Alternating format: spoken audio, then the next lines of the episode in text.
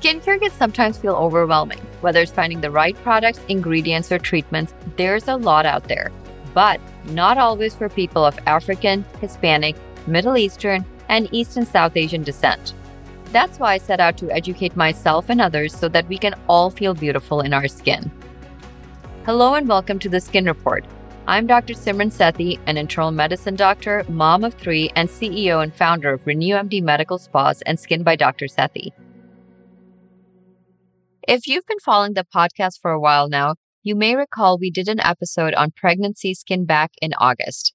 If you're new to the show, you can check season 1, episode 16 of the Skin Report to learn more. I bring this all up because today we're going to be discussing a skin condition most commonly associated with pregnancy stretch marks. There are actually different causes and types of stretch marks. Tune into this episode to hear more. According to a study published in NIH, there are different appearances of stretch marks. However, they can be divided into two main types of striae or stretch marks. The first type is striae rubra, which represents the earliest stages of stretch marks and appears reddish purple. Over time, striae rubra become what we call striae alba, which are lighter or hypopigmented, thinner, and more like scars. Stretch marks appear on the abdomen, breasts, upper arms, hips, lower backs, buttocks, and thighs. So, how do stretch marks happen? There are several reasons why they can occur, with the most common being pregnancy. Most times, I see people seeking treatment for stretch marks that develop during pregnancy, which also tends to be more extensive and difficult to treat or fade. Not every woman who gets pregnant will develop stretch marks, however, many do. Studies vary, but most of them claim that up to 90% of women will develop stretch marks. There are various risk factors for developing stretch marks, including family history. We don't know exactly how genetics play a role, only that they do, and they do do so significantly. Studies have shown repeatedly that if parents had a tendency towards stretch mark formation, you will too. So, yes, if your mother has deep and dark stretch marks, you are more likely to get them as well. Higher pre pregnancy body mass index. If you were on the heavier side before your pregnancy, the chances of stretch marks are greater. This may be because you may have some stretching of the skin already due to the heavier weight, and the pregnancy girth increases will cause the skin to get even more stretched. Excessive weight gain during pregnancy carrying a larger baby and taking the pregnancy to full term or past that. Multiple gestation, like carrying twins or more. Young maternal age. This is really interesting to me, as for most things with our skin, the younger their skin, the more resilient it is to damage. However, a study found that the younger mother's skin is so strong and tight that when it is stretched, it creates more stretch marks compared to their older counterparts, who have more laxity and essentially give in their skin. Now, stretch marks can occur for reasons other than pregnancy. These are less frequent but still happen because of chronic diseases that require the use of oral steroids. Steroids thin the skin overall, which makes stretch marks more common. Some conditions like Cushing syndrome or Marfan syndrome cause stretch marks in various parts of the body. Growth spurts. Some people experience light stretch marks during puberty. These are usually present on the upper arms or the back of the legs where we have pubertal growth spurts. Breast enlargement. When breasts undergo enlargement, naturally or through plastic surgery, this can cause stretch marks. Muscle enlargement. If there's a significant increase in muscle size, especially in areas where muscles are not typically very large, like the upper arms, you will see stretch marks. Before we wrap up this section, I want to mention that darker skin is not more prone to stretch marks.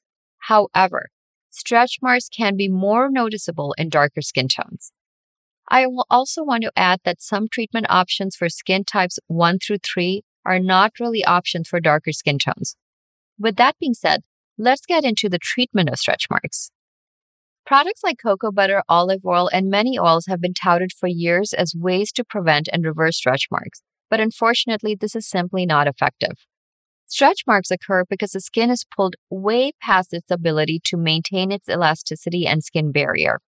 Unfortunately, this means that on a microscopic level, the elastin and collagen fibers are pulled so far apart that they reconnect, forming much thinner skin, and no level of skin hydration can prevent this from happening.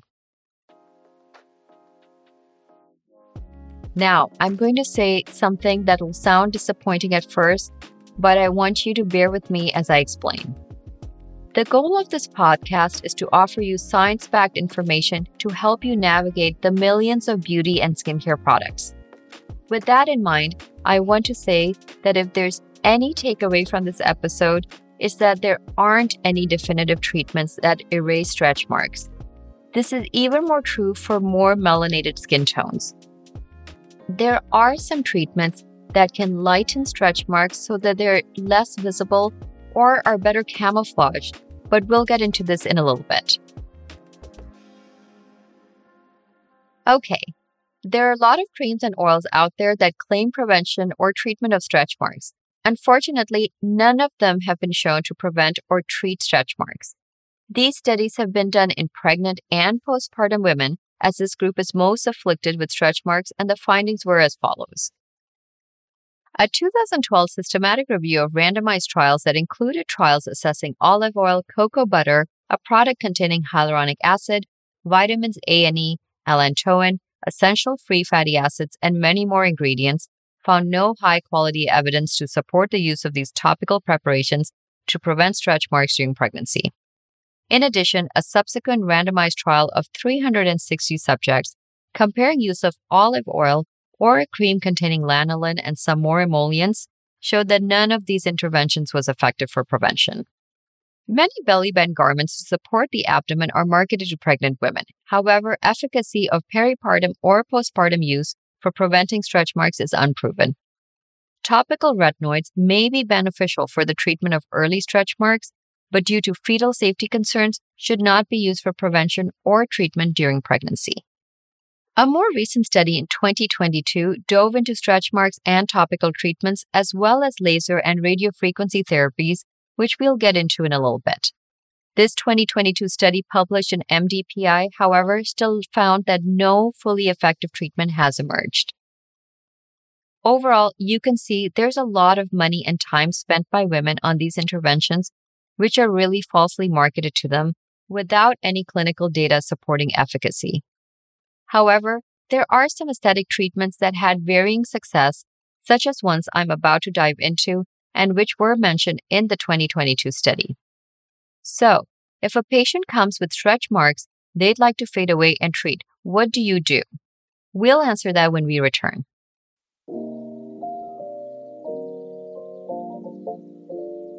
Hello to all our dedicated Skin Report listeners.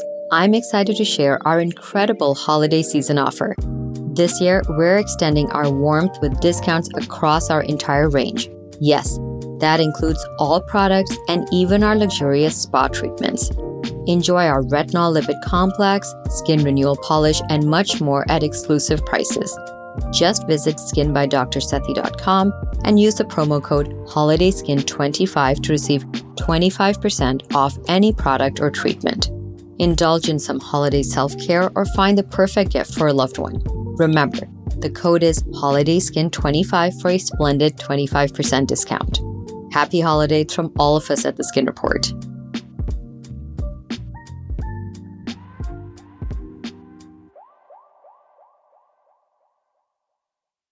When a patient comes to my office seeking treatment for stretch marks, the first thing I do is examine the marks to classify them as mild or moderate to severe.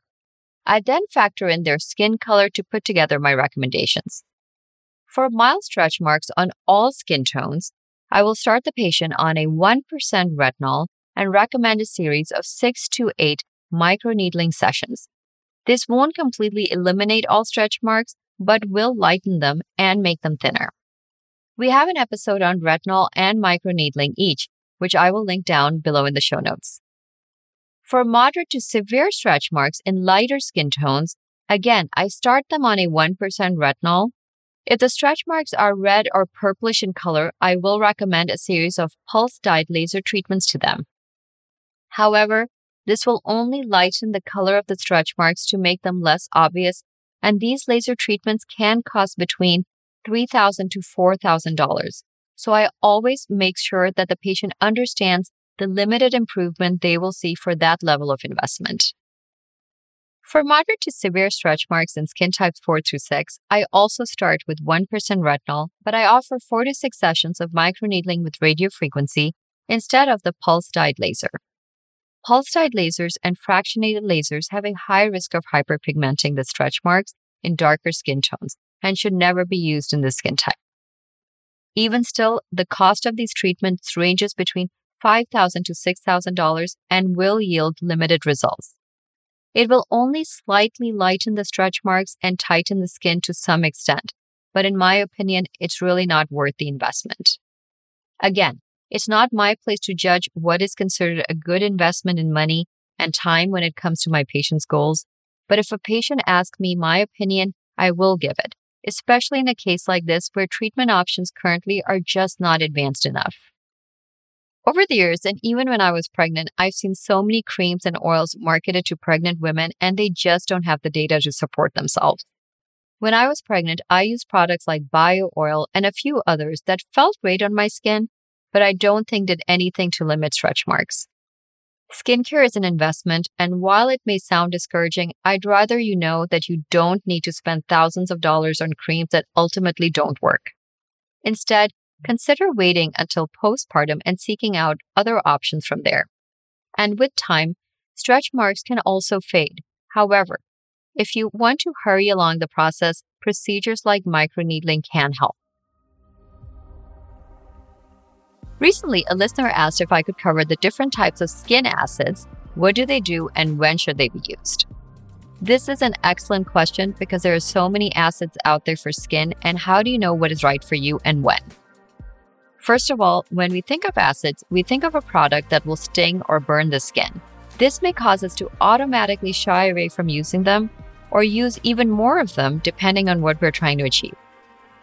I'm going to cover the top acids in skincare, their benefits, and who should consider using them. First, let's cover hyaluronic acid, which is my favorite and is a product that every skin type and skin tone should be on. Hyaluronic acid is a molecule that is naturally found in our skin, and its job is to hold on to water. Hyaluronic acid holds on to 1,000 times its weight in water so that we can keep our skin moist and protect our skin barrier. So, contrary to the idea that acids eat away or burn, HA actually helps hydrate. The key to using hyaluronic acid or HA is applying it on top of all your skincare so it's the last step before applying sunblock so that it can lock in all your moisture and natural oils to give your skin a healthy and plump appearance. In my skincare line, the hyaluronic acid Plump and Protect is included in every skincare system for oily, dry, acne prone, and dull skin because it's an essential product in protecting our moisture and skin barrier no matter what skin type and tone we have. In my case, I have oily skin, and found that after a few hours of washing my face, I would have a really oily T zone. I would then dab it with a tissue or apply a mattifying powder. Ever since I started applying hyaluronic acid above my skincare, I've never had to dab oil off my skin throughout the day and at night. The next acid I want to tackle is actually a group of acids that work as chemical exfoliants. Yes, I want to talk about glycolic, lactic, alpha hydroxy, and beta hydroxy acids. These acids can be found in cleansers, chemical peels, gels, and creams and help slough off dead skin cells and debris from the skin surface and deeply cleanse pores too. To hear more about the difference between chemical and physical exfoliants, check out episodes 14 of the Skin Report. For now, I will say this the most important thing to keep in mind with these acids is their concentration, which determines how strongly they exfoliate. If you're using a highly concentrated AHA or BHA on a daily basis, this can break down your skin barrier and make your skin feel red and sensitive. And more melanated skin tones, it will make your skin appear darker. Some people think that if a product burns your skin on application, it's working well. This is simply not true, and there is a high risk of this happening if we are too aggressive with the class of acids in our skincare regimen. A burning sensation on your skin is indicative of a compromised skin barrier, and signals the need to stop exfoliating daily or lower the concentration of the exfoliant and add more lipids to your skin regimen in the form of a lipid or phospholipid rich serum or cream. Lastly, I want to tackle retinoic acid. This is the same as retinol, and we have an episode explaining the benefits of retinols and what to avoid, which will be linked below. We covered a lot in this episode, and when it comes to stretch marks, I probably left you pretty disappointed.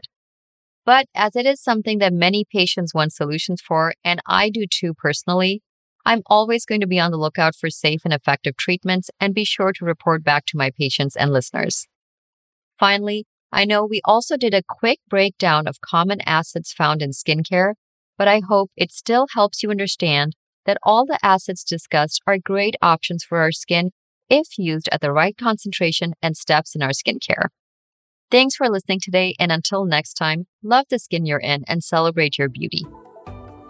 If you'd like to learn more about science backed skincare or medical aesthetic treatments, please subscribe to and turn on notifications for the Skin Report so you always know when an episode is up. We have a newsletter that you can sign up for on the Skin Report by drsethi.com so that you can stay up to date on all our new episodes, blogs, products, and more. Additionally, if you have a skincare question or want to make an episode topic recommendation, please message me at the Skin Report by drsethi.com, which is linked in my show notes, and I'll be sure to answer your question in an episode soon. We've received some great questions so far, and I will try and answer them at the end of every episode. So keep them coming.